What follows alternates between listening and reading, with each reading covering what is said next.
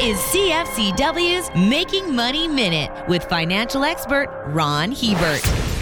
It's amazing how such a small number of electrical generating plants can be responsible for such a large amount of CO2 being produced by the sector. Research done by Environmental Research Letters showed that of the 29,000 fossil fuel plants worldwide that they looked at, just 5%, that's 5%, were responsible for 73% of global CO2 emissions generated by the entire sector. Meeting global carbon targets is going to require first going after the low hanging fruit. It would be relatively inexpensive to convert those roughly 1,400 plants so they polluted less. Money is a finite resource. We need to be smart in how we spend it.